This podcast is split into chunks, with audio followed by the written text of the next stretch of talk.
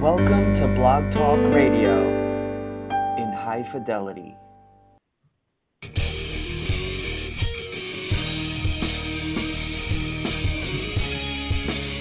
Hello, hockey fans, and welcome once again to the Vegas Hockey Podcast. I'm Mark Warner along with Chris Lisa.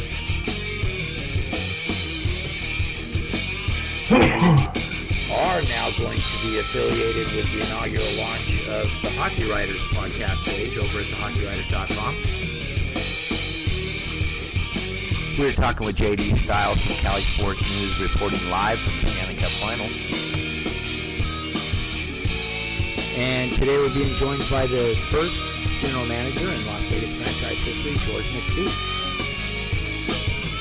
With Pat Quinn, you know, be the finest man I've ever met in my life.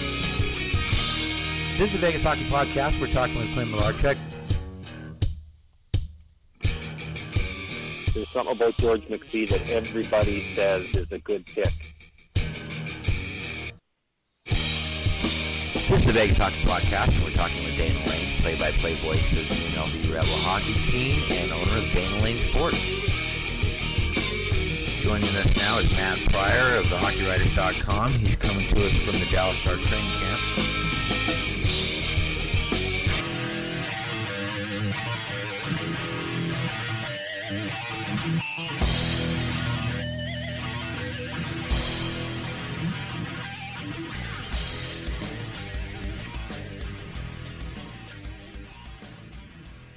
Hello, hockey fans, and welcome once again to another episode of the Vegas Hockey Podcast. I'm Mark Warner, as always, joined by Chris Lisa out on Long Island. Uh, we're doing our third annual mock entry draft special today with a couple couple guys that look heavily into the amateur ranks and the junior ranks, and, and they keep tabs on things all year. So we're pleased to be joined by them. I'm going to throw it over to Chris for introductions and salutations. Good day to you, sir. Good day to you, sir. Uh, well, I'm just super excited about the show. It's one of our most listened fun shows to do. And I know you have a special quick announcement of the Vegas Hockey Podcast. I'm going to let you introduce our two great guests with their credentials and promotions. And as the former boxing referee Mills Lane uh, said, let's get it on after that. All right, all right. We're going to get right to it. Well, joining us today, we have two two great guys. I already said Mark Scheig. He covers the Blue Jackets, the Erie Otters, and the OHL over at HockeyWriters.com, and Zach Devine, who writes for the Dobber Prospects and Hockey Prophets. Um, so they're both real immersed in the, in the amateur ranks and and well versed on you know all the ins and outs of of where these guys stack up and where they're going to go. Uh, so, boys, welcome aboard. Mark, Zach, thanks for coming in today. Always good to be here. I guess we're still having trouble getting Mark's audio. Maybe if he can hear us. Uh, No, I just I just Can heard hear- Mark. Yep, Mark, I'm here. are you there? Okay. I'm Okay, Zach, okay. are you there? Zach, are you there? Yep, I'm right here. Thank you. Okay, oh, great. okay. And I just want Okay, to sorry. but I I, just didn't, wanna I didn't hear Mark. uh, Go ahead. I just wanted to point out too. Uh, check out at uh, Zach. Why don't you uh, tell us? Uh, you did a uh, mock draft in terms of from a fantasy perspective. Uh, why don't you let everyone know where they can find that and uh, you know in, in the coming days. Yep, we we did our mock draft 2.0 over at DobberProspects.com, where I cover AHL, minor amateur hockey, Europe, and uh, kind of from a fantasy standpoint. But more and more, we're seeing you know teams really that's where they need to be going. They need to be taking talented players, swinging for the fences. I, I you know we'll we'll get into it throughout the show, but um, teams need to start swinging for the fences, and this is a good draft with some uh, probably without generational talent, but you know we have uh, our first round all done up and a lot of great players that are out there, especially um, in the center position. That's great. And Mark Scheig, you're going to be at the United Center next week at the draft, correct? That is correct. Yeah, myself and Ryan Pike and Dan Rice are all going to be there.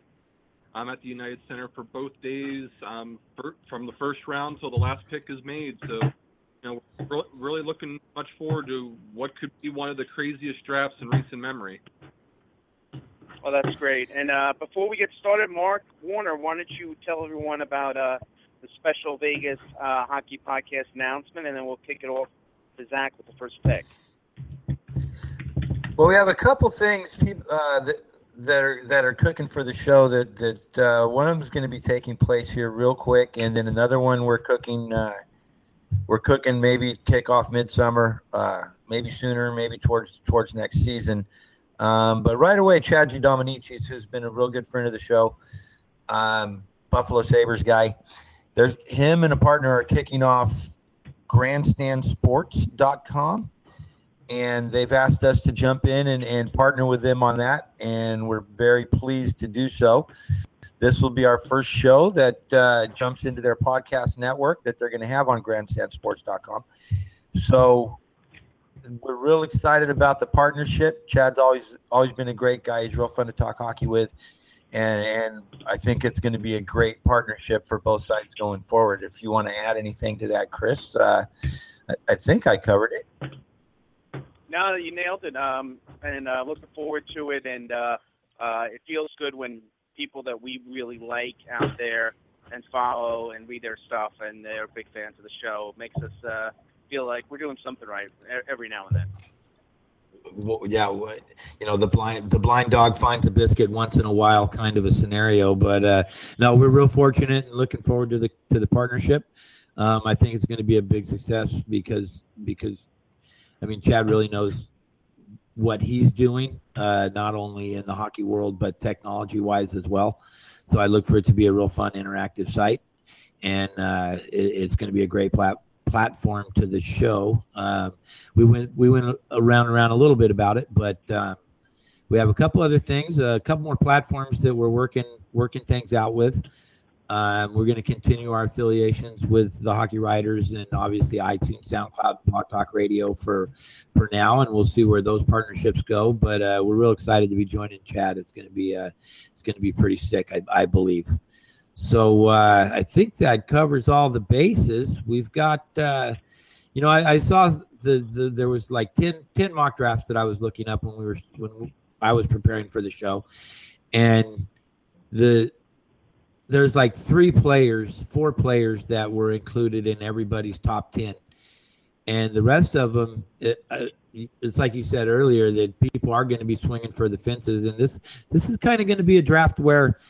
Um, the the consensus in your own room is probably going to take precedence over um, the international scouting rankings or whatever. I think if you're in the top 10 to 15 picks, your scouting department is going to have had to put the miles on the boots and get out and see some of these players across the pond Russia, Finland, Sweden, other European countries, not just not just the North Americans uh, who dominate the drafts usually.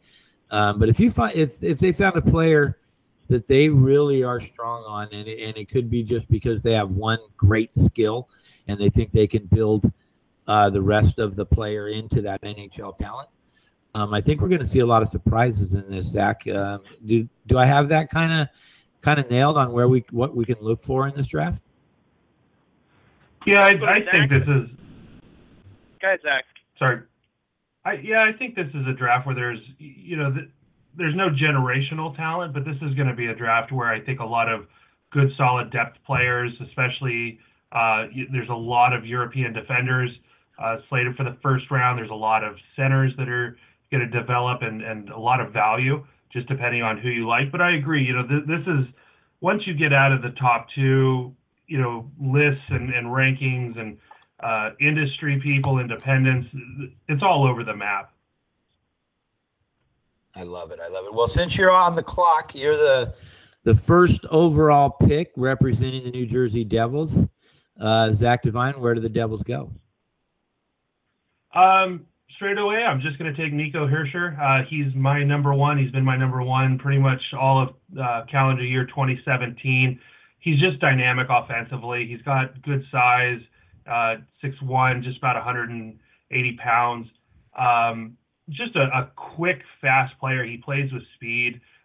And I think that's what the NHL is moving towards. It's moving towards a game where you've got to be able to produce uh, off the rush. You've got to be creative. I, I think that he is the most talented uh, center available. Um, I know most uh, lists have him and Nolan Patrick kind of neck and neck, but for me, I think it's Nico. I, I think that that's what it comes down to. You take the player with the highest skill level at number one overall. Uh, you know, New Jersey has that top pick. They they jumped up there, and you've got to take the best player available. It's an organizational need as well at, at center, in my opinion. Um, and you build down the middle. And I, I, think, you know, the Pittsburgh Penguins the last two years have shown that. You have, uh, even with a, a, hodgepodge defense, the centers that they could roll out there three, four deep is just too much. And so taking Nico, I think, is is the only play for New Jersey to infuse skill uh, and really get their rebuild off on the right foot. All right, all right. That brings us to number two, and Mark Scheig. Uh, Philadelphia is number two, and you're on the clock, Mark. And they probably have one of the easiest picks ever to make, knowing right. the Devils pick number one. Um, and of, so, of course, with Nico going first, um, that would mean that the Flyers are more than happy to take Nolan Patrick second. Um, I mean, you know, Ron Hextall, you know, got the background with with the Brandon Wheat Kings, so it's got to be a little bit of a thrill for him to be able to add something from the Wheat Kings as well. He's my Nolan Patrick's my number one, and I just think that although there really isn't that generational talent out there, I just I can't find a weakness in Patrick's game anywhere. He's just so good offensively, defensively, all three zones. You're getting a really complete player. So although he might not be dynamic in anything, he's really good at everything. And you, you add that to a Flyers core, you know, put him right down the middle there, add him to that young D core that they've got, and you've got the makings of a really good team. And the Metropolitan Division is going to be even tougher, knowing that Nico and Nolan are now being added to that division on top of what's already there. So the Flyers are really thrilled to take Patrick second overall. Yeah, I got I got to think that's a good thing. One concern, and I'm not sure if it's in, in is a concern with uh, Mr. Patrick. Um, he has he has put a couple injuries under his belt already in the juniors. Um, is that any concern at all, or, or is he going to be 100% going into camp? I believe he'll be 100%. I know a lot of people were worried about the injuries they had to go through, and it really limited his season. But he participated at the combine, did all the activities. Um, even did 12 bench. I, I was really curious about the bench press, especially, and he was able to do 12 bench presses. So it seemed like that he's been able to put that behind him, and now he can focus on being ready for camp, as you said. All right, all right, good yeah, deal, one, good deal. Well, then, go ahead. One thing to jump in on, on Nolan Patrick, he's one of the oldest players in this draft. Um, you know, he's a veteran of last I checked, over 150 WHL games. The book is written on him. You know, there, there's no surprises. He's been a, a top prospect uh, in this draft for the next couple years. Um, I, I, I, don't. I, I agree. There, there's really no injury concerns. There's no question marks. The book's been written on him. Now it's just a matter uh, of getting down to business. All right, all right, sounds good. We're going to go over to Chris, and I wanted to ask Chris real quick before we get to his pick with Dallas. Um, the way the the draft lottery shook out with these three teams jumping way up on the board, um, I wanted to get your opinion on which which of those three teams, and I and I know taking the two centers, uh, one and two. What is Dallas going to do there at the number three spot. And I believe this is a Matt Pryor pick who was un- unable to join the show but was scheduled to be on and I believe you're taking over for him. So this this was going to be Matt's pick. How does how does jumping up um, impact the future of the Dallas Stars?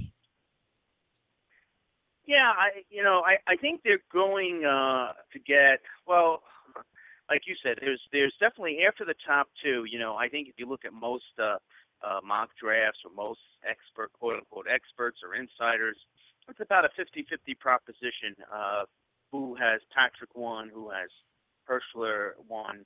Um, so from that standpoint, but then after that, from three really to seven or eight, uh, the opinions vary uh, greatly. So, um, you know, again, I, it was definitely there's a big difference of finishing uh, one and two in the lottery in this lottery versus three. Not that three is a bad pick, and um, if number two is the easiest pick in the draft, which I agree with Mark Strike it is, this is the hardest part uh, pick in the draft, and that's why I wanted to seek out Matt Pryor, who's a great friend of the show. But I really wanted someone who knew the Dallas Stars inside and out, because I think that's the kind of person who's going to make the best pick here and really have a view of where the Stars uh, will be going. Again, uh, I hope everyone checks out Matt Pryor's stuff at the Hockey Writers. Uh, has been writing about the Dallas Stars forever. He's he lives in Dallas. Uh, great writer. Follow him on Twitter at Big Tex 1926. I mean, you know, from afar, one would think, uh, and again, this is uh, from here on in. This is, these are Matt's thoughts, uh, although I kind of concur with him uh, mostly. Um, you know, from afar, you would think that the, the Stars need to get stronger to, uh, on the blue line, uh, which they do in terms of their uh, production and talent and level of play. So what might jump out at you with this pick is taking a defenseman. But this is for the team right now that an organization that's pretty strong in young defensemen. Um, you know, obviously John Klingberg's been one of their uh, main rear guards for the last couple of years, but I know Stephen Johns has come along. You know, Julius Honka is one of their top prospects, and he wind up, might wind up being their number one defenseman in the in the near future. Uh, you know, you have Esa Lindell, Patrick Nemeth, uh, Jamie Oleksiak, and Matt uh, mentioned a few other guys that are in the pipeline as well. So, uh, you know, with that, uh, with the third pick, uh, Matt has selected Gabe Vilardi, the center, six foot two, 193 pounds, out of Kingston, Ontario. Uh, you know, this is a kid that has, uh, you know, great hands. Um, what I liked about what I liked about him is is he makes everyone around him better as well as creating a traffic. Um, he's been compared to, uh, I think the hockey news compared him to Corey Perry, which I think Dallas Stars GM Jim Nill will definitely sign up for. Um, and keep in mind, uh, Jason Spezza, uh, the veteran, is their second line center, and he's got two years to go on his on his deal, and most likely be moving on, uh, also be past his mid 30s at that. And that's a point where Vilardi could, uh, you know, step in, be the second line center for the team, and uh, especially at that point they'll have given Seguin his extension after Benn's extension last summer, so we know how big those cap numbers are. So there'll be Vilardi uh, and an entry level deal will be important. So number three from Matt Pryor, Vilardi. All right, and and we're we're we're running through this without without trade speculations or anything, but I, I was wondering one thing: is is this a pick Dallas could move down if they think that he's still going to be available, say in the six through nine slot? I don't know if he'll be. Uh, you know, Zach, uh, Mark, uh, Shai might have a better um, feel for that than I. I. I know Matt in correspondence with him this week felt that uh, trading out of the slot is a very real possibility. Now I don't know if that means trading the pick for a proven player or trading down a few spots. Um, maybe there's somebody else that they like. They think they can get up a couple other picks. Uh, but uh, if they stay at this spot, um, uh, he thinks it'll be Vilardi. Okay, I, and, and like I said, we're going through this without trade speculation, but it seems to me that might be a pick that could be moved, and I just wanted to get Matt's opinion on that. So we'll move on. We'll go to number four, the unluckiest team in the lottery so far. I guess you could put Vegas in that category as well, both ending up as worst the position that they could possibly pick. Uh, Colorado having maybe you know one of the worst worst campaigns in in my recent memory um, and then getting relegated all the way to number four. That's uh, quite a bit unlucky there. Um, going through some changes in the offseason. I think Duchene and Landeskog are still on the trade block. If someone comes up to the entry draft and wants to make uh, make an offer for him, I think they still might move those two players out. Zach, where does Colorado go uh, with the number four pick here on the clock? I think this is where it really starts to get interesting uh, as well. You know, Colorado, they, they slid back three spots. Their blue line is an absolute mess. Um. I have no idea, yeah, why they're looking to move Duchene and Landeskog. That just baffles me. Um, Me as well. this, this is a little bit Disarray. of. I'm sorry. I just say it's it's disarray is a good way to term what's going on in Colorado right now. I don't think they even know where they want to go. Yeah, and and this is a pick where you know depending on what happens, there's just so many moving parts. If they move Duchene, there's a couple really good centers left. Uh, there's uh, the number one defender Miro Heiskanen that, that's here, and you know I, I had them going for a center, but I think at the last moment I'm going to switch up. I think they're going to take Miro Heiskanen here, just because he's pretty much the consensus top defender available in this draft. He's he's a, a safe defender, two way guy. Um, I, I don't think he has the offensive upside of, of say uh, Cale Makar or or even a, if you really want to go boomer bust, Tim you know Tim Liljegren. Uh, but I think Heiskanen here is kind of like Nolan Patrick. He has no real holes in his game. He has good size. He's been playing against men. Uh, he was part of that debacle of Team Finland you know, at the World Juniors. I, I got to see him live a lot this summer. He he's just a, a quiet, excellent defender. I think he has room to grow as well. Um, he's going to help get that transition going. He's solid defensively. He's he's smart with his decisions. He sees the ice well. I think that he's just too much uh, defensively as far as a package for a team that desperately needs help on the blue line, especially looking down the road where their window starts to open up. I think Heiskanen is just too much to pass up here at four. Okay, okay. If last I could minute chime in switch one up. thing, Last, if, so you- if you keep in mind too, go ahead. uh, they have their top their their top two prospects and probably the only elite pro, elite prospects that they have are forwards and Tyson Jost and Mikko Rantanen. So uh, you know even if they swing a trade and get a defenseman, uh, there's a lot of work to do on that blue line. Yeah, and, and jo- I think Jost is ready. He was a guy all year. I, I felt like he was a one and done, uh, and, and it proved to you know uh, that to be the case. And uh, you know, Rodman, I think ultimately he translates more as a winger. But Tyson Jost, I loved him last year. Uh, you know, just a really excellent center. I think he has top line potential. Um, but as you said, Chris, that blue line is it, it's a flaming tire fire, and they've got to start addressing it. Flaming tire fire. Right. Well, the, the other thing about taking Heiskanen is that I know him together quite a bit international and are familiar with each game, and and uh, that probably helps the comfort level and and eventually will help chemistry on the ice um, between the defensive forward core, which is something not something else that um, out of Colorado said is is the ability to you know see the ice from the blue line position. You're breaking up a t- and you work breaking the up a puck touch up. there, Mark. Am I breaking up? Okay.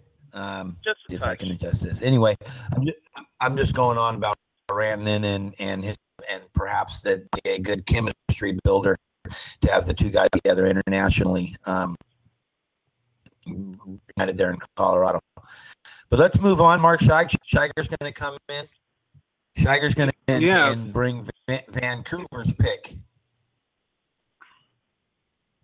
Yeah, Vancouver cannot. what that was all about. Um, exactly. Well, I, I think they've had their eye on one guy, honestly, and the way that the first four picks have gone were the four guys that I thought. I had I had Heiskanen going to Dallas and Vilardi going to Colorado. So, you know, from Vancouver stand um, viewpoint, it really doesn't change anything. Um, I think you need to give Bo Horvat a little bit of help down the middle, and to me, that leaves Cody Glass as the pick um, from the Portland Winterhawks.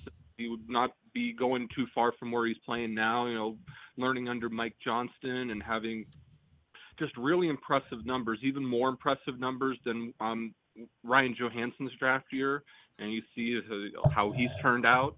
Um, really good playmaking center. Um, wish he'd use the shot a little bit more, but when he uses it, it's really effective. Um, really good speed. He's just he's a really good addition to Vancouver. Uh, just knowing that you can have a Bo Horvat and a Cody Glass down the middle for several years. He's a nice foundational piece for a team that's looking to try to get things back together. Uh, I think that pick is going to leave Chris scrambling here at the number six spot.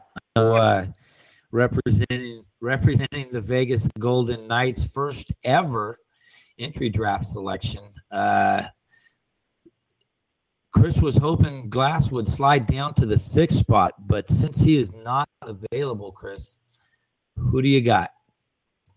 Well, I, I have you know Hischier and Patrick, like everyone else on the planet, in the top tier, and I have four players in the second tier, and three of the first four have been have been said. So, uh, you know, I, I just really like Cody Glass's game and all around, and but uh, I I don't think George McPhee uh, it wouldn't mind this scenario as he would take uh, uh, six foot one, 200 pound center um, out of Minnesota, no less, an American kid, uh, Casey Mittelstadt. You know, when you talk about uh, uh, you know high end, uh, if you if you would bet uh, put a two dollar wager down on you know in terms of someone breaking through and who is going to be uh, you know maybe not a generational player, but who can who will come forth as the best players out of this draft when you look at you know skill and uh, from you know vision to puck handling to to, to shooting to be a number one setter. I think Casey Mittelstadt's got to be high on on people's list. And uh, like I said, I think the fact, uh, not, uh, not that uh, I don't think George McPhee will care, but it's a nice bonus that he is uh, an American kid. Um, so I think Mittelstadt to Vegas will uh, get them on their way. I mean, he's going to need a couple of years, uh, but uh, they they would have to be thrilled with that with that selection. Now he, he's going to go to the AHL next year, right? I would I would assume. Playing only in high school, Zach, really. Zach and uh, yeah, Zach and Mark Strike would know better than I on that one. What his plans are. He's going to college, is he not? Yeah, he's going to. Um, isn't he going to college, boys, or no? Mark, since you're up next, I, I, will let you jump in with that. Or no, Zach's up next. But go ahead, Mark. I was gonna say I'll look it up real quick. I thought it was college, but I'll get confirmation on that. I think it's University Okay. of Minnesota. Well- That would make sense. Anyway, well, if you look that up, Mark, we'll get to you on on uh, your next pick. But we'll go to Zach here. Um, Arizona Coyotes stay in the Pacific Division, and who does Arizona go with at the number seven overall pick? Zach. Sorry about that. Yeah, uh, real quick on Mittelstadt, he is committed to the Golden Gophers. He's a Minnesota kid that, you know, he would rather in Minnesota the the high school tournament. Um, it's it's up there with the Stanley Cup. I, I mean, it's it's amazing how those Minnesota kids and, the fans there um, all follow high school hockey. Um, so with Mittelstadt going back to his high school to try to win a state championship, uh, falling a bit short. I, I don't see him going anywhere but the to, but to the Golden Gophers. Um, jumping over to Arizona, uh, my best player available. He's my number three overall. Um, I think uh, Arizona is going to be very excited to get uh, Elias Pettersson, who was just a fantastic player for Timrå. Uh, he was the center along with Jonathan Dahlén, who really helped get his season going. Played a bit with uh, Jesper Boqvist as well, who's uh, depending on who you talk to, a, a late first, early second guy. Um, you know, Pettersson is just one of those guys that when I watch him, the way he sees the ice, I just see top line center with him. You're going to have to be patient. He's very slight build. He's got the height, but he needs a steak buffet set up in front of him 24 hours a day. He's got to add some muscle. Um, but you look at what the, the tools that he brings. Um, he's a good skater. I've seen some knocks there. I, I, I, I find his skating to, to be good, not great, but you know, you, you can work on good feet. Uh, maybe you can't fix really terrible feet, in my opinion. Um, but the pieces are there. What you can't teach is his puck distribution, the way he sees the ice, his creativity. I think Arizona takes the most talented player left, and that would be Pettersson. So Arizona's been building a a good young core for quite a while now, and and bringing in um, Domi, some of their younger players starting to move up. Um, where where does he? He's going to be in their next wave of development as well, right? Once once you get a couple more years under your belt, you we can look for him maybe next season, two seasons down the road, um, maybe. Probably two seasons. He's a he's a player that's going to need to develop physically. Um, you know, Arizona just traded Mike Smith uh, to to uh, Calgary, so you know they're oh, they're shedding really? aging players.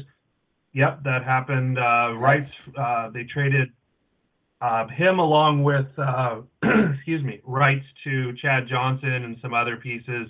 There was a uh, a pick going in there. Uh, Arizona retained 25% of Smith's salary, so that's going to help uh, Calgary hopefully finally address their net. But I, I think with the you know this is really where Arizona's. You look at how they're drafting. They're they're drafting for talent. Um, it's going to be. They're probably the closest drafting team to how I would draft a, a squad, where you really start uh, swinging for the fences. You take the most talented players, uh, the guys that are going to impact the score sheet. That's you know, those are the types of players you're going to want to get. And I think that uh, Elias Pettersson just checks a lot of boxes and he has the capability, in my opinion, along with Cody Glass. Um, I think those are two guys that, with time and development, um, those are going to be two guys that I see as uh, one one C potential.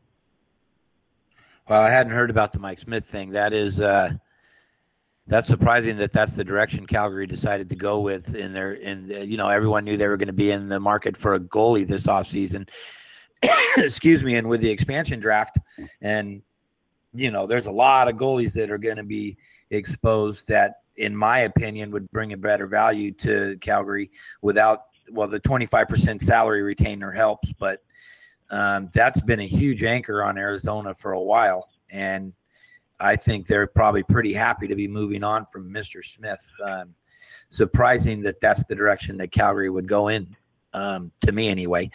Um, anyway, moving on. We got. Uh, oh, lost my train of thought. Scheig is up next, and we're going to the Buffalo Sabres. What yeah, does Buffalo do with get, the number eight? Go ahead. Yeah, real quick before we get to that, just a couple interesting report out there that um, it appears that the Minnesota Wild are not going to be able to trade um, a defenseman like Jonas Brodin, Marco Scandella, which means that they both could potentially be exposed in the expansion draft. So that's quite a development nice. that comes true with. So, um, but to Buffalo, um, speaking of defense, they, I mean, they they have the talent up front, the Jack Eichel, the Sam Reinhart, Ryan O'Reilly's of the world. They really need to fortify their back end, and there's two guys in this position that I think Buffalo would take a real hard look at. One would be Cale Makar, and the other one would be Timothy Liljegren. And I, I, think you have to go with the highest upside guy here, and to me, that's Liljegren. Um, he, had a really interesting year this year with a bad bout of mono, which took a lot out of him. But he's one is a very dynamic skater, very offensively minded. Would be a great fit for Buffalo. Um, wouldn't be in the NHL right away. I think he's playing in Sweden next year, but um, you know, give it the time, he could be one of the most dynamic players in this draft and somebody that can help the blue line of the Buffalo Sabres. Yeah, I thought he started the year ranked as the number one overall defenseman between Europe and North America, and you know, with the mono and everything, slid back a little bit. But I, I I'm interested with how Coach Housley, um, and I don't know if you guys know what his flavor is on uh, European skaters over American skaters, being an American the himself, obviously. Uh, how do you think Housley? He he said in his press conference that he wanted to be an attacking, uh, dynamic team, and I think Liljegren probably fits that a little bit better than Makar. Eh? I I would absolutely agree with that. I mean, I, I think at that point, you know, they're going to look at the best available player, and you would think it would be a defenseman. And I think Liljegren fits exactly what they're looking for, like you said. Um, so uh, that's the direction I think that they would go. I know a lot of people have Liljegren even farther down on the list due to some of the concerns, but um, no, he, he he would be a great fit in Buffalo. I think that that's ultimately where they'll go. I like that pick, and and just for the record, I like Housley coming to Buffalo too. He might be just, you know, you get the right guy in the right place at the right time. Um, a lot of times that's hard to do, but with some of the stuff that came out in the offseason when with Bylsma leaving and and the some of the rumors out of the locker room there, um, I don't think Housley's going to buy into any of that crap. And I I, I think uh, I love the pick. I love the pick, and I and after going through Nat, you know, with Nashville, the experience he has um, I think I think it's a great coaching selection for the Buffalo Sabres. And I'm going to throw something out there that I'm not sure if you guys are aware of yet, since it may, may have happened during the show. But um, the Sabres and the Canadiens completed a trade. It ended up being Nathan Beaulieu um, went from Montreal to Buffalo. So Buffalo gets another defender, and all it cost the Sabres was just a third round pick this year, the 68th overall pick. I think that's hmm. a highway robbery for Buffalo. Um, and that yeah. probably put Zach Bogosian on on the unprotected list with that move as well. So it would be another stamp for why they would go Liljegren if you want to talk about you know getting a blue line together. Well, there's been rumors that there was uh, there's been a deal in place with Buffalo for quite some time, um, and with the coaching change, they were going to revisit it. Um, so not sure if that plays into anything at all with that. Just putting that out there for for uh, little vegetation, rumination, if you will. Um, but there there has been talk in town that that there's been a deal uh, with Sabres on on the selection and the compensation for a little bit now. Um, uh, that, that's the kind. Of, just to go off on that for a second, that's the kind of deal I thought that would we would be seeing would be you know, you know, I'm, I, I, this player I can't protect. I have to get some sort of value for him. If somebody gives me a third round pick, I'm going to jump on it because I can't lose this player for nothing. Um, and the, I, I, think in the next couple days, there, we're going to be seeing a lot more of that. Um, and that might might have played into the Mike Smith to Calgary thing too. Um, I, th- I, think it's going to get super busy here in the next couple days with just those kinds of deals. Um, let me let me move on. Let me move on, Chris. You're in the nine spot. Uh, Detroit Red Wings missing the playoffs for the first time in uh, since Hector was a pup, I guess. Uh, let's see where the Detroit Red Wings go with the number nine overall pick. Yeah, I had my whole sermon ready that I, I thought I was going to have to take a forward here, and and uh, Red Wing Nation would probably kill me uh, saying this guy's an idiot. Uh, we have plenty of young forwards. Uh, look at, at our defense, but I'm a huge believer of taking the top uh, talent on the board. If it's close, then you can you can go the need route. Uh, remember a couple uh, first annual mock drafts at the I think the Devils were picking sixth. Uh, they picked one spot ahead of the Flyers, and they were desperate for forward help. But I felt like uh, clearly the best player on the board was uh, Provorov uh, which I took, and I know it surprised you a bit, and uh, and I, I told you that was my reasoning. And when the draft came, they took Pavel Zacha, who could still be a very good player, uh, but we've seen what Provorov has uh, turned into. Um, so, but having said all that, uh, there is a defender on the board um, that I think Detroit has to take. Uh, unlike Dallas, who has a lot in the organization in terms of uh, defenders, uh, when you look at the NHL roster, it's littered with you know older players. You know, Mike Green's on the last year of his deal. Kronwall's well into his 30s. Uh, they got to remake that that blue line. You know, they started to last year. Um, you know, four of their first five picks were on the blue line. Uh, 20th overall with Dennis Cholowski, which was one uh, just snuck in the top 50 of the hockey news prospects. So um, I'm going to go dip into that and uh, take another blue liner in Cale Makar. Uh, you know, it seems like from various scouts I've read, no one seems uh, to be worried about. You know, that he's a touch undersized at 5'10", 175. You know, he's uh, he's excellent offensively, but he, he's just a good all-around player in terms of breakout passes, uh, skating with the puck, managing the puck. Uh, a high-end skater. I really liked uh, people talking about this guy just really wants it, laser focused. Those kind of players in sports, uh, you know, they find a way. So um, um, a lot of good choices here, but I'm going to go with Cale Makar to the Red Wings at number nine. Okay, that's what I think you saved yourself a lynching from the Red Wing Nation, sir, by going defense with that pick.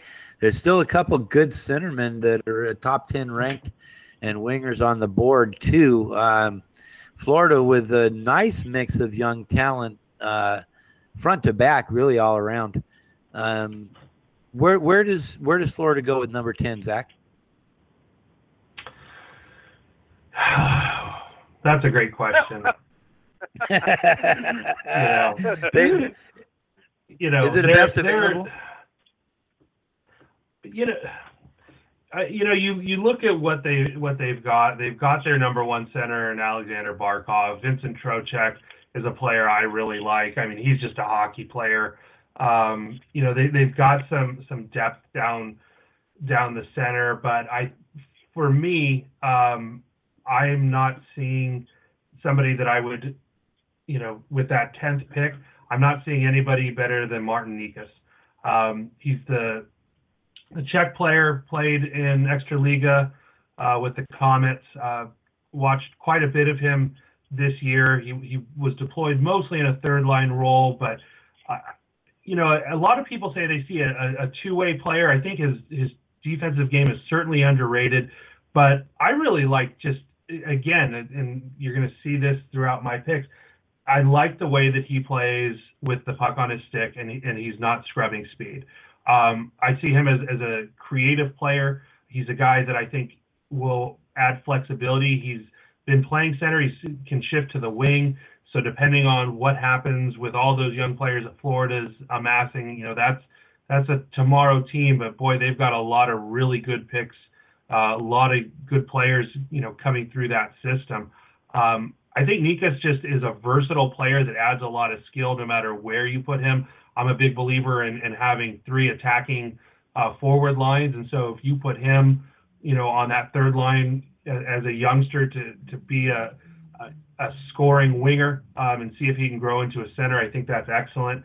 Uh, I, am higher on Necas than than most. I, have watched quite a bit of him. I've got him as my number seven available player uh, in this draft. So I think Florida picking at number 10, I think they get the best player available and a really flexible forward that, um, like Pettersson, I mean, he's he's light. He's got to put on some weight as well, but you can allow him to be patient uh, uh, and and get that bulk that will help him at the NHL level. And I think that his skill level is certainly uh, projecting into uh, likely their top six.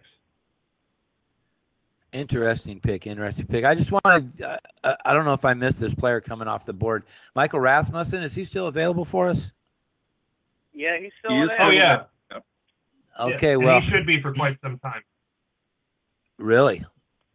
I'm I'm gonna I'm gonna go to number eleven with LA with that thought. Go ahead, Chris. Oh, that, that's pick whoever you want. Oh, okay, Scheig got eleven. I'm sorry, my bad. Uh, Shiger, the LA Kings on the clock at number 11. And and I'm not saying, I'm just saying. Uh, who, who are they going to go with at the number 11 pick?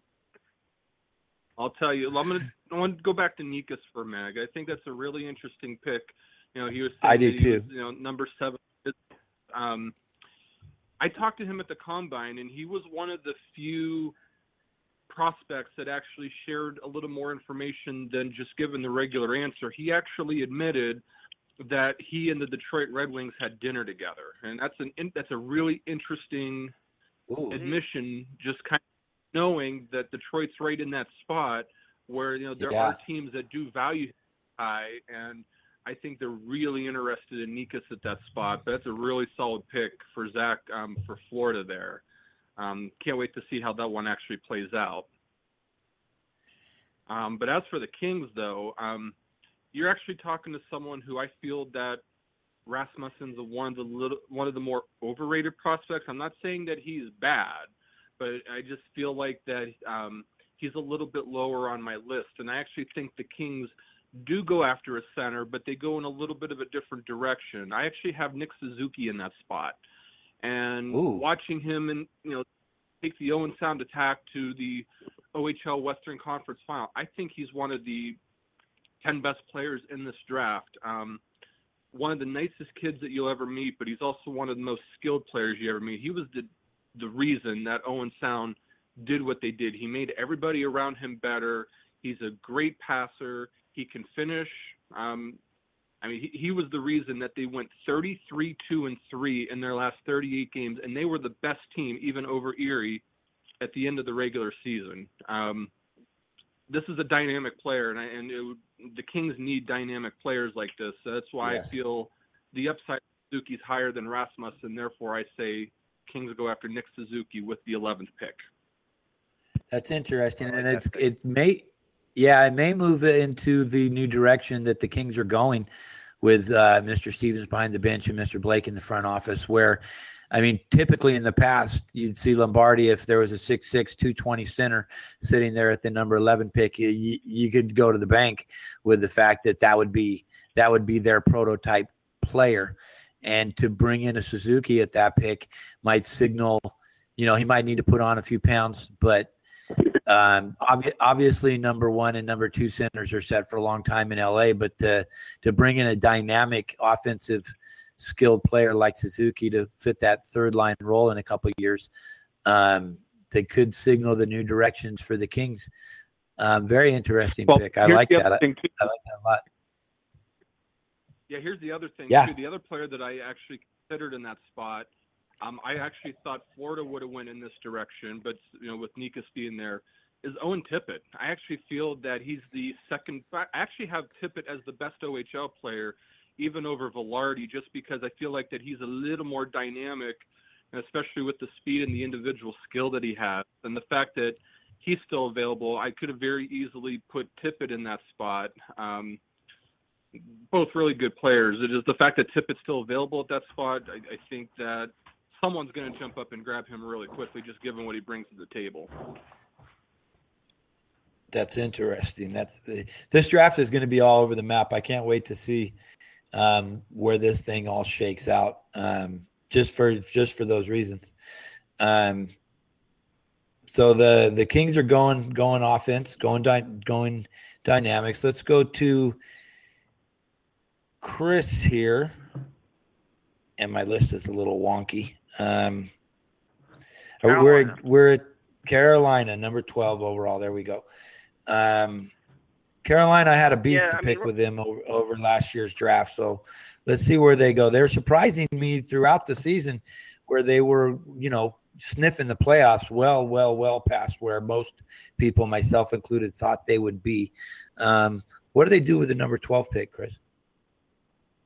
Yeah, I mean Ron Francis, uh, you know, he's not going to feel any pressure in terms of position pressure because um, you know he had uh, he has five really good kids. Uh, their top five prospects are closing in on, on the NHL, led by their two first rounders of last year, Jake Bean, who I know Mr. Devine is a big fan of, and uh, Julian Gauthier. So. Um, you know, I'm going to make Zach ha- happy here because I'm going to leave somebody on the board who I think he's going to jump on in the next pick, but I'm not going to say who it is just in case I'm wrong. Uh, and Mark uh, Schreiger going to make look like a soothsayer. Uh, yeah, if Owen Tippett is still on the board, um, Ron Francis is going to take him. I mean, when you look at, you know, I know there's been a couple things like when you get past 15 feet, I think the hockey news wrote, wrote uh, some scouts said, well, I'm a little concerned we get past 15 feet from the net. But the bottom line is you can't teach size. This right winger is 6'2", 204. Um, he is an excellent skater. He's got natural goal scoring instincts. Um, many have said he's he might be the best goal scorer in the draft. Um, and he's been compared to Phil Kessel uh, I'm a, in terms of as a player. A player on the ice. So uh, I think if you're Ronnie Francis, uh, you have to take Owen Tippett in this spot, and uh, that's where I would uh, where I would go, uh, leaving someone else up there for Zach. Let's see if I'm right. Well, let's bring Zach in for the 13th overall pick and and uh, see where we're headed. Yeah, I just wanted to echo Chris's statements. uh, You know, on on Tippett, I have him as a, as a top ten player. Um, Carolina looks uh, on paper to be really set at center. Um, Lucas Wallmark's likely making the jump next year. Uh, they've got Sebastian Aho. You know, they, they've got some really good young centers, and, and not to mention, um, and I, why am I blanking on? Uh, the big Gordon center Staal. that they've they got Staal there, not Staal. Um, oh my gosh, Skinner, the, Skinner. yeah, they've got Skinner. I mean, they've got they've got all the pieces. That's that's where I'm.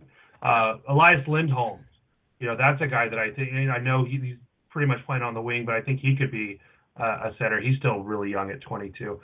Winnipeg here, I think this is where you know this draft really gets kind of going sideways. Um, I look at Winnipeg and I see a team that needs uh, defenders. Their their pipeline, uh, especially with Morrissey coming up and him and uh, and Trouba have were an excellent pairing. They were phenomenal together. Um, they need blue line help so bad, but I I just can't leave. boy, I'm really struggling with this pick now. Looking at who's left on the table. Um, yeah, I'm gonna go. I'm gonna go Elias Andersson here. Um, you know, he had an excellent year for HV 71. He's got the ability to play all three forward roles. Um, I think he's one of the most complete players in this draft. He's 5'11, but a stout 200 pounds, plays with a bit of an edge. Uh, I, I just, I think that he's going to be one of those glue guys that you can put anywhere in the lineup. He's going to produce. I like his hands. I think he has untapped offensive upside. Um, I, I he ha, he's my number nine that that's still left, um, and I just feel like Winnipeg's got to take the best player available right here, and for me, that's Elias Andersson. Wow, I think you surprised Chris with that one, Chris. Well, I, it's not a big surprise, but I thought he was going to go somewhere else. I'm not going to say who, because uh, I want to see who Mark Strike picks, because I have to pick 15. So So you're sitting there at 15 hoping someone falls into your lap, is what I'm hearing. I have two players I really like. If I was Garth Snow right now, and I know I'm going to at least have a shot at one of them, so um, uh, so it's going to come down to who Mark Strike picks here with Tampa at 14. Okay, well, we to got me. Tampa. Well, Tampa just made Yep, a trade, and- um, moving Drouin out. So how does that affect their draft board? Well, I in this spot, the player that I had pegged for Tampa um, is still on the board. Um, I think the trade actually solidifies it more because it, you know, they they were looking for a defender, and Mikhail Sergachev certainly has the upside of being a a dynamic offensive defender who some even have higher than Victor Hedman, and that's saying quite a bit. So That says a, a whole lot. they're gonna look for- yeah. Um, the guy that I'm actually going to pick here, I actually have, I think he's the third best player in the entire draft. The problem is there's just so many questions about him in terms of, you know, is he going to come to North America? You know, I mean, he, he's been given comparisons to Evgeny Malkin. He he's got that kind of skill, um, and this is a, definitely a candidate for someone who's going to fall, but someone's eventually going to take the chance because the upside is too great. And I feel like that Tampa in this spot can't let this player go by any further with the 14th pick. And with that in mind, um, Klim Kostin is going to be the pick here. And he's really dynamic. It's just you, you see the situation that he's in. Um, I think there was something about um, Dynamo Moscow and the fact that um, there's all kinds of legal trouble going on with this team, and would he be willing to come over? And questions about his consistency. But when you look at him on tape, I he's, he's top three in my mind, just behind Patrick and Nico. So I, I think Yzerman takes a chance here. You throw him with that core, um, I, great things happen. Um, that's why I have Kostin going 14th, Tampa Bay. All right, all right. Same old, same old Russian Russian questions that tend to come up around players this this time of year. Um, not so much lately, but I remember in late '90s, mid '90s, it was uh, always a leverage point to. Uh, well, I'll just go back to Russia. I'll just go back. I, I don't have to come over there if they didn't get their way, and it kind of stuck with me that there were a lot. That I don't know if that's a, a broad based brush to paint with, but uh, a lot of those, a lot of those moves and players from back then, um, kind of painted that painted that picture for me. So interesting if they're going to do going to go that direction that high up on a on a player who isn't really hasn't really committed to to NHL. Um, so Chris, there you are, New York Islanders, 15 overall pick. I, I you probably have both of your selections to pick from with the uh, the Tampa Bay Lightning selection from Shiger there. So which way does the Islanders go? I do, uh, and I I've seen Kostin, uh, good friend of the show, Russ Cohen. He has him very high on his draft board as well. You know, the Islanders as is are, you know, it's a it's going to be a future FX American show to get Sorokin out of Russia. So, uh, although Garth does like to draft some Russians, so uh, um, you know, I don't see a Charlie McAvoy here. I don't see an Adam Fox. I don't see a Jeremy Bracco on the board unfortunately, uh, in terms of being a Long Island kid. Uh, but all kidding aside, um, and I think I might get Zach's back on this because I believe he's pretty high on his board he's still up there. Uh, Eeli Tolvanen, uh, just too good.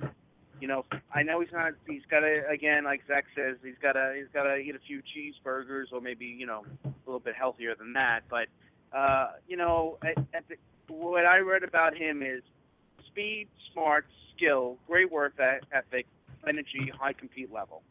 I'm in.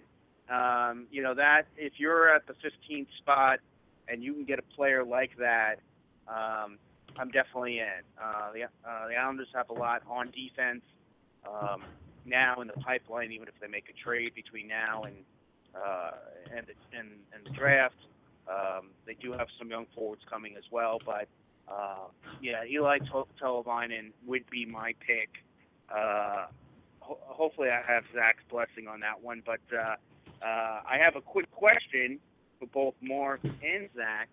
Uh, now that we concluded our 15 picks, and that is, and I'll start with uh, Zach first, and then we'll go to Mark uh. Who is the best player each of you have on your board, just based on you know, not need or not fit, or just best player on the board? We'll go to Zach first. Um, I like the Tolvanen pick. You know, I, I to me he's uh, a goal scoring winger. I think he's got a lethal shot. Saw him uh, in person quite a bit this year, and um, he's small, uh, but he's speedy. He's shifty. Uh, he's got that elusiveness, great speed, um, plays fast, and I think that's for the small players. They've got to be able to push that tempo and keep the the bigger players away from them. Um, that I think that's that's a great pick. Um, you know, just kind of looking at, at my list, which is over at uh, hockeyprophets.com. I'll have my final rankings out later this week um, once I get unburied from from everything. Really, the best player, you know, looking at my my April rankings that that's left um, is Kailer Yamamoto. Actually, I'm, I'm going through this real quick. There's there's few that I like here. Uh, Kailer Yamamoto, I mean, he's a small player too, five foot eight, uh, 160 pounds over there with the Spokane Chiefs. Um, but you know, he's a player that, again, he's a small guy. A lot of what is said uh, about uh, Tolvanen, you can say about Yamamoto as well, but more on the puck distribution side. Um, Yamamoto and Jaret Anderson-Dolan, who I'm pretty high on. I have him 15, uh, 15 range as well, so he could be there. Um, just two fast, smart players. Um, I think both those guys really fed off of each other, but Yamamoto's playmaking ability from the wing, I saw him this summer at the NJEC, and he was playing uh, alongside Clayton Keller and Kiefer Bellows and contributed heavily to that line with his playmaking and speed. Um, Yamamoto, I think, is a guy that if you can get past the size, and that's it's not to put too bad of a pun on this, and it's a big hurdle. Um, that's a little bit spooky. Um, he's definitely, I think, a wing. He does play all over, um, but that's that's my best player. Another player that is is falling, but I think has the talent that we might see him go a little bit higher is Chris uh, Kristian Vesalainen. Um, he's just a he had a, a, terrible year, bouncing all around, couldn't find a home. Went from SHL uh, to Liga and back, and, and just kind of all over. But he's six foot three, 203 pounds. He's got a great shot. Um, I w- the one thing that worries me is that his his compete level really comes and goes. Um, when it is there, it's excellent. Um, but that's a player that I that could be a little bit more of a project again, um, but has just a lot of he checks a lot of boxes. Okay, over to you, Mark. Same about you? Well, I guess um, the there's three guys that I actually kind of have similarly ranked that are left on the board that I feel like could all go higher um, than you know what how it transpired here. Um, I think my personal favorite is Juuso Valimaki um, from Tri City, the defenseman, real big, solid defenseman, hardly caught out of position, offensively minded, a little bit of a power play specialist, but kind of along the line of Finnish defensemen. And it has been a n- nice set of those. Olli Juolevi from last year. Um, I think Valimaki's getting I- some talk. I thought you were going to go there, Mark, for uh, the Tampa pick.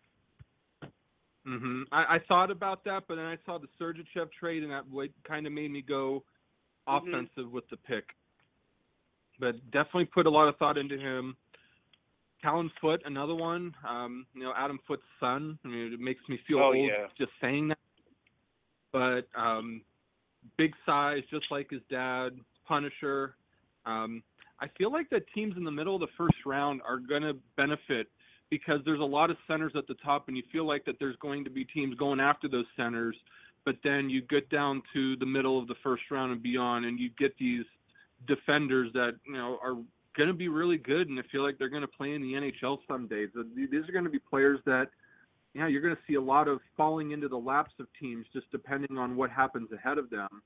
So players like Valimaki and Foote, and the other guy that I have who I think should be rated a lot higher than he is is Robert Thomas of London, who, you know, I would say Columbus, if you, if they have their draft pick, would take a hard look at at 24. But I feel like that their 24th pick is going to be part of a, a Vegas deal. Um, great center, you know. Obviously, we know the track re- record of London. He just he plays well at both ends of the ice. He's got good speed. I, I feel like that he's vastly underrated. I feel like that there are teams that actually value him as a top 10 pick. So there, there's a lot of really good talent, you know, going down um, the draft board here. And they said it, it, it's anybody's game. It'll be really interesting to see who does what. And I think we'll get some really good insight into what teams value as well when you have such variance. That's why this draft will be very interesting. Yeah, and I got a Oh, I've got a question que- for both. Go ahead.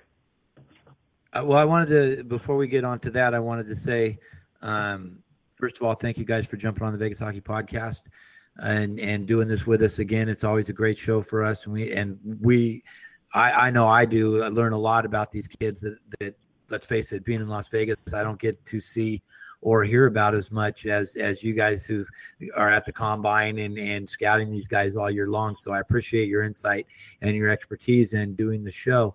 If we were going to assume that Hischier and and uh, Patrick are going to be in the NHL next year.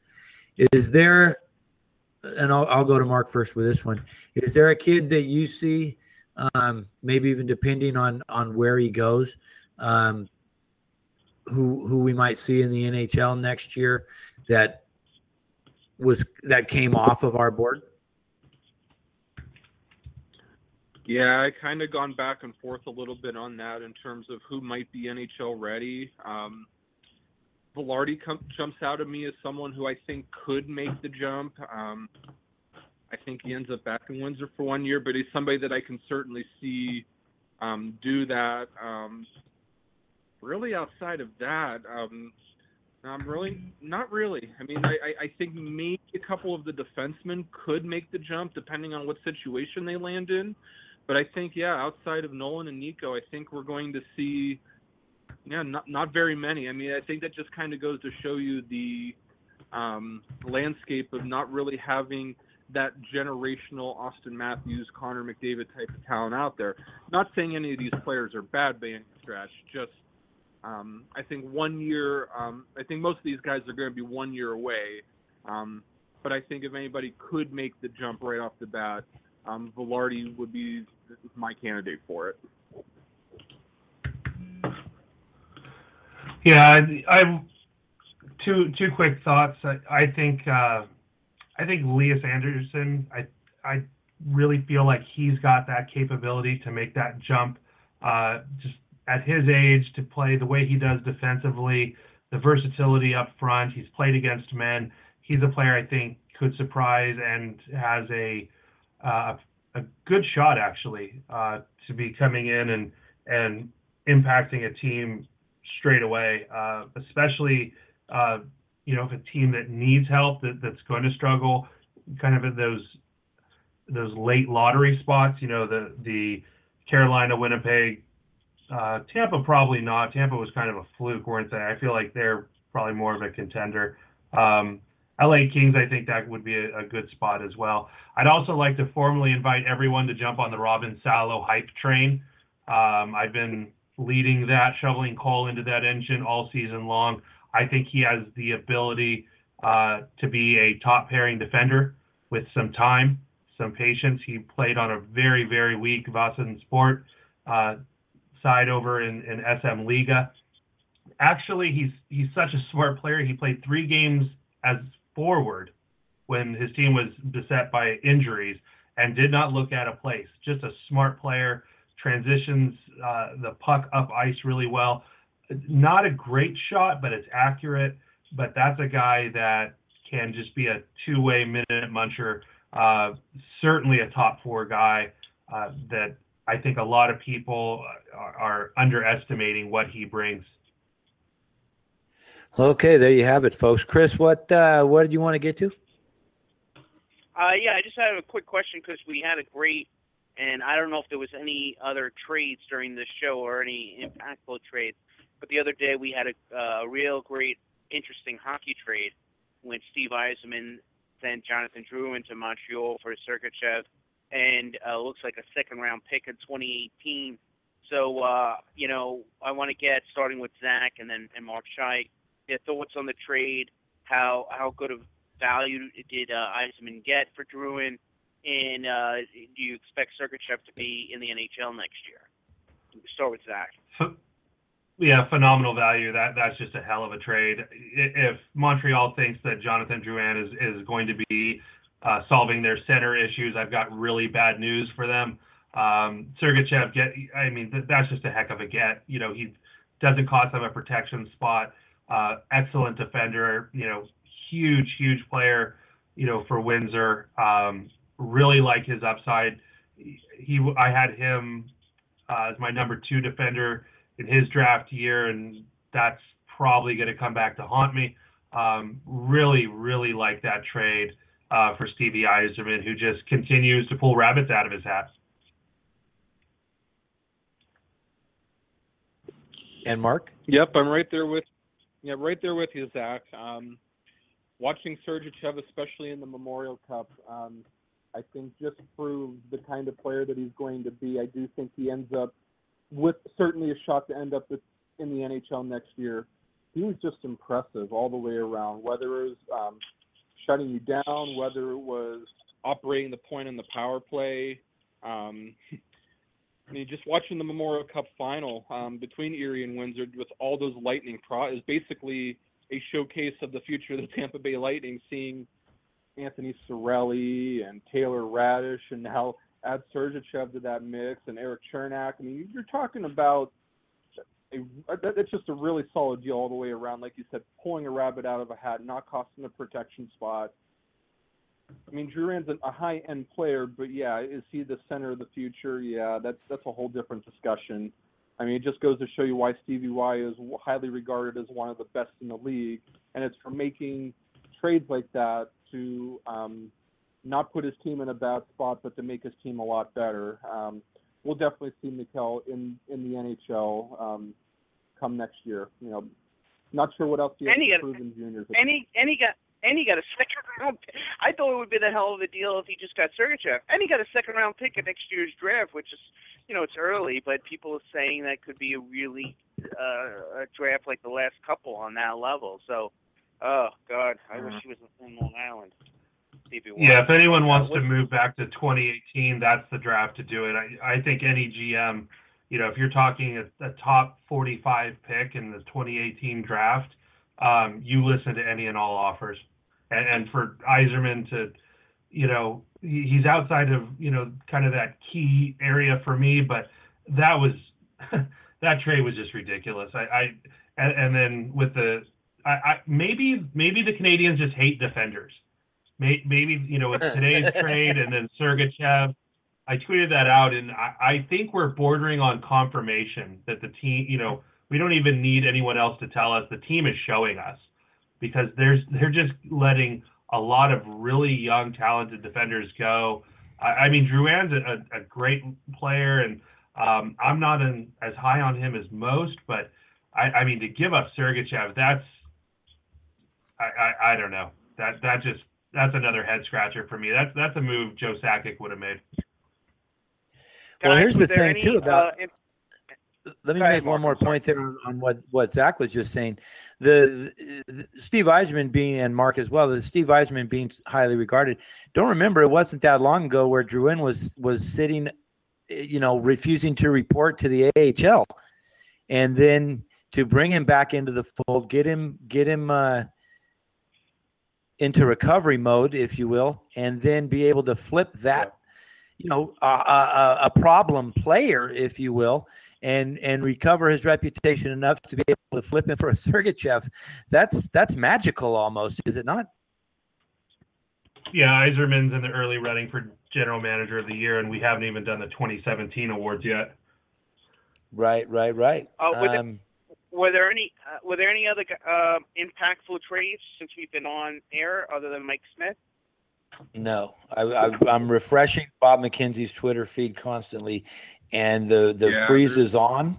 And there's been nothing else moved. Minnesota, he, he specifically mentions the Rangers were trying to do a deal and didn't get anything done.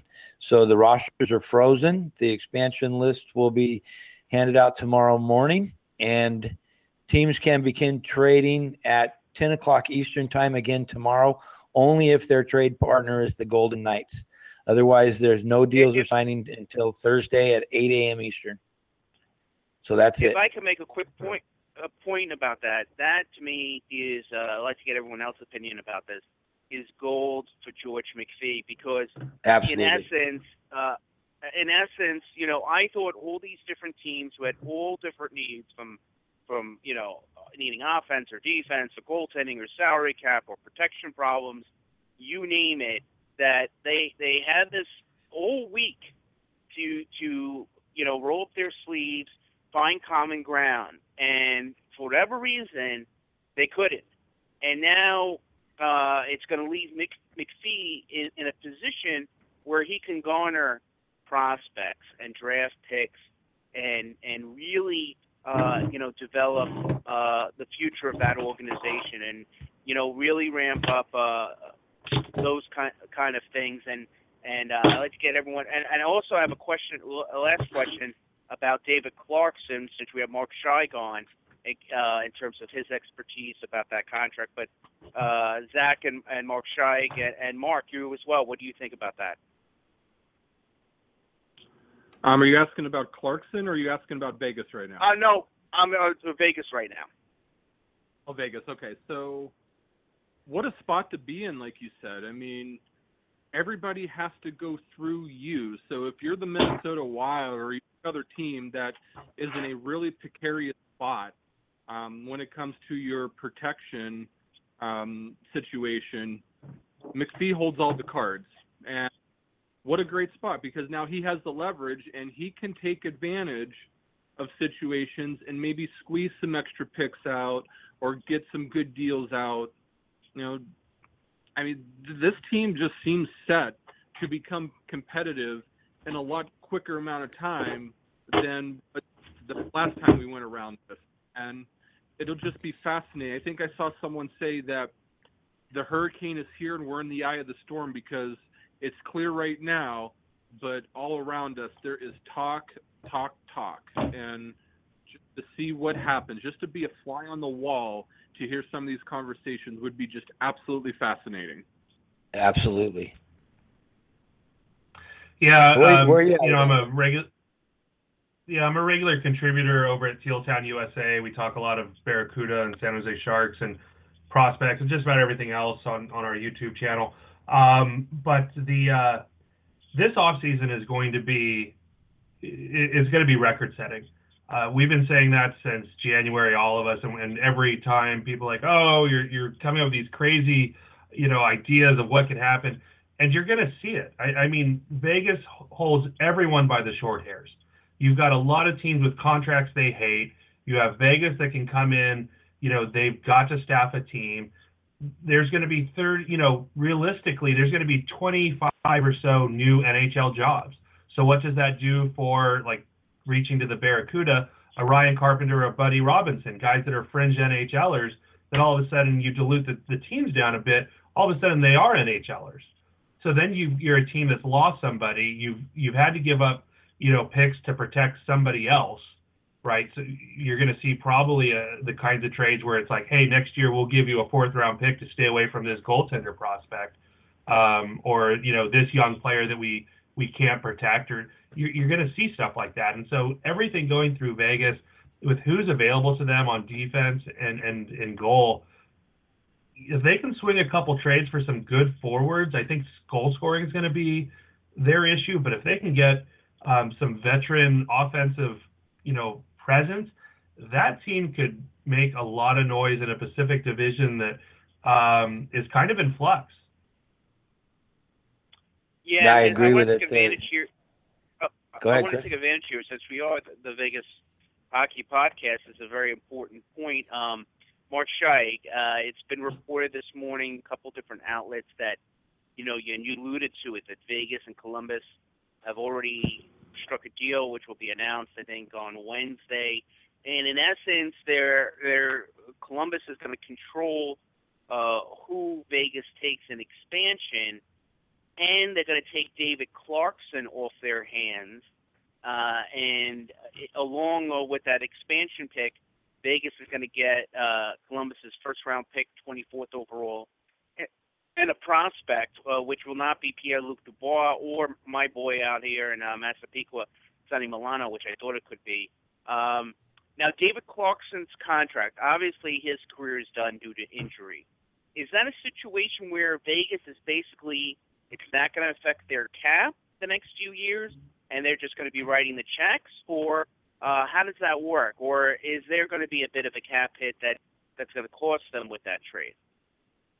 Well, we have limited information. I know it's just reports right now. Um, I'll go over what I feel like that I've gathered out of this whole situation based on all the reports, and obviously we'll learn a lot more about this when the trades are finally revealed. But um, my my understanding is that this would be a trade where all David Clarkson's contract, which is three more years, cap hit is 5.25 million per season but it, we're to the point of his contract where the actual dollars are down because it, it was a weird contract where it was really front loaded, incentive laden, but the actual dollars are like two million, one million, one million, or something like that. But the cap hit's still 5.25 million for three seasons. Vegas would absorb that entire contract for the length of the contract, um, and then Columbus would get assurance that certain players would not be taken which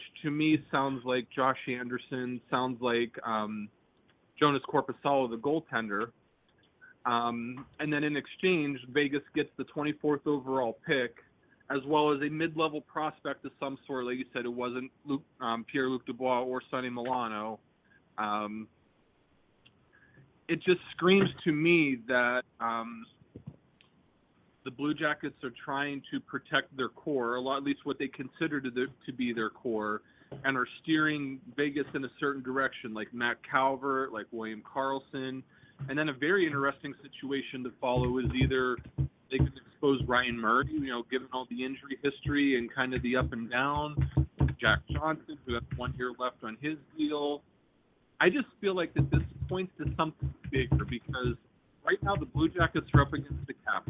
Cap Friendly says they have like two million dollars left in cap space, and they still have to sign Alexander Wennberg and Josh Anderson. So taking that cap hit off in the offseason gives them the flexibility to be able to sign um, their restricted free agents to new contracts. And it also points to possibly a bigger deal later um, if they wanted to make a trade, say, for Matt Duchene or somebody else like that. There's just a lot of moving pieces, and we need to wait to see what the actual trade is before we judge it because that's a lot to give up. That that kills Jarmo Kekalainen. He wasn't at the combine, and that to me rang a bell because that's one of his favorite events to go to. He's there watching all the prospects, but yet he was nowhere to be found. So I think I feel like that he knew that his first round pick was going to be going to Vegas um, to take David Clarkson's contract so they can get the extra flexibility. Um, it, it, it's really fascinating to see what the what um, Columbus had to pay just to for Vegas to be able to avoid certain players, and you know there's word that Vegas has multiple first round picks out there. Um, I think someone mentioned that they could have acquired three different first round picks um, for, for moves like this. And McPhee said at the combine that they were taking on bigger contracts. So I can't wait to see them unveil it and what the reasoning behind it was. But um, very interesting trade to say the least. You know, once it gets announced. Real quick. Speaking of announcing a trades, Oh, there was uh, the San Jose Sharks just made a trade. They sent Mirco Mueller and a fifth round pick to the Devils for a second and fourth round pick. All the picks are in 2017. That's a great trade for the Devils, and the Devils will Uh, lose draft picks. Yeah, I've, I got. I'm. I'm not as. I've watched Mirco Mueller for probably hundred games Oh, over really? the last two years, and I. I think that that is a depth signing, a depth acquisition. Oh, really? Mueller's decisions with the puck are stupefying. He has three plays. He either chips it over to his defensive partner, rings it around the boards, or puts it back behind the net. Um, what we saw of him in Everett has not been what we've seen in New Jersey. He might might be a six seven defender uh, if he's able to turn things around. Oh, I thought his I thought his stock was a bit higher, Zach, because you know the Devils being over here, I could tell you their organization. I mean, it's a miracle to me. I mean, granted, their top their first five players are terrific, but after that, their organization, I mean, it's falling off a cliff. They need players Yeah. uh, like you wouldn't you wouldn't believe. So getting a young defender uh, that obviously gives gives pause based on because I know he's been uh, on the a strong prospect list the last couple of years. But uh, uh, my last point, I don't mean to be to berate that David Clarkson is. So does that mean Vegas is going to have a cap hit for the next three years of 5.25 million of a player who's not going to play, or uh, does that work a little differently with the long-term injury reserve where they can put him on that? Does anyone know that, or Now, now my understanding on that, um, Chris, is that Vegas would take the cap hit of 5.25 for the next three years, and that would be a big help to get them to the cap floor. You know, given that they want to go young and cheap and get as many picks and Right. prospects as possible, they would consider this move to help get to that cap floor. Like if they're getting an extra first round pick and a prospect out of it, um, they certainly don't have a problem taking on a contract like that. Um, to, it, gives them a benefit. But my understanding is that they would take the full cap hit for the next three years. Well, uh, keep in mind that just brings up one last point for me. Keep in mind, because I've read a lot of deals like this brought up. There's only so many times you could do that. I mean, the cap, by all accounts, is going to remain basically flat. Maybe it goes up half a million or a million dollars. So you're dealing with a seven, roughly a seventy-three million dollar cap ceiling. You you can't have you know 15, 18 million dollars in cap contracts uh, that that are going to bury you. So um, you know, again, I mentioned Mark uh, in, the, in the last few weeks. Uh, Mark, I said to you like I could see them doing a deal like this if someone had two years left. Obviously, in the case this case it's three, so it's a little bit more. But uh, I can't see McPhee doing this, you know, three, four times these kind of deals, uh, unless I'm missing something. Yeah, you did make that point, and and I, I the term was definitely what we, what the sticking point was on on these types of deals, and I believe um, that that they would be locked into keeping him. I think anybody taken in the expansion draft has to be or can't be bought out at least for a year. Um, I think that I'm right about that. So Maybe maybe uh, for a first round pick there, it's worth it. We did we had the same discussion last week, Chris, and you're right. It was it was term, so um, interesting. I guess I guess we'll know more tomorrow. We've got about three minutes left on the clock here, boys. Um, start with Mark real quick. Uh, final thoughts and where that where people can find your work. I'll just throw one final thought out there about what Chris said. I believe that the NHLPA is in the midst of a vote for a two and a half percent increase in the upper limit, and if that were to be the case, you'd be looking at around a seventy-five million dollar cap for next year, if the reports are true. Just kind of throwing that out there. So that would be, you know, a little bit of extra cap space for everybody if that's what happens. But um, yeah, you can find me on Twitter at thwmark. Said I'll be at the NHL draft um, at the United Center, and you know, follow along. Love to talk with you about hockey or you know anything that you got. All right, thank you, sir. Thank you for joining us today, and and same for you, Zach. Final thoughts and where people can get a hold of you.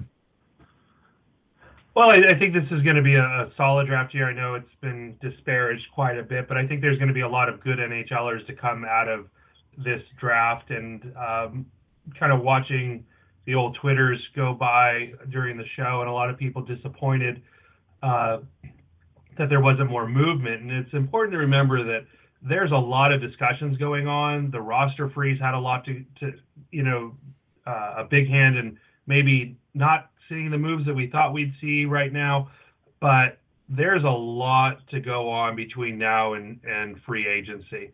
Uh, so this is going to be a, a heck of an off season, and, and it's exciting. Uh, and uh, John Chickna, I believe, said uh, about the expansion draft that you know Vegas paid half a billion dollars to enter the NHL. They deserve a, a one player off of every squad. Um, so that's uh, I thought that was a good quote. Um, Absolutely. So you can find my I'll have my final rankings up just as soon as I can kind of get over a, a couple log jams that I, have got going on, that'll be over at uh, hockeyprophets.com. We have a lot of prospect news, player reports, all kinds of stuff on there. And so you can check it out there. I also keep all the San Jose uh, prospects and participate in the Dobber Prospects mock drafts, um, all of our rankings and things like that over at dobberprospects.com. On Twitter, you can follow me uh, at Zach the Bear, at Z A K K T H E B E A R. Uh, right now, I'm kind of hunkered down with draft, but uh, once I get out of the lab, I'll be back to my normal active self.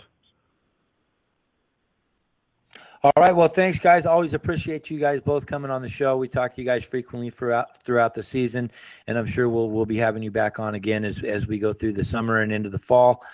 Uh, shake out how the draft all came down guys really appreciate your time i'm up against the clock and i got to let everybody go but thanks you guys so much uh, you can follow chris at the nl king on twitter for all of his islanders content make sure you follow chad d dominicis at c underscore d dominicis 10 for the launch of grandstand sports our new pla- our new platform for our podcast we're really excited to be a part of that team so for mark zach and chris real quick real quick, next week we go over the who are on the Vegas Golden Knights and the first round of the draft. Yep, yep. And we're gone.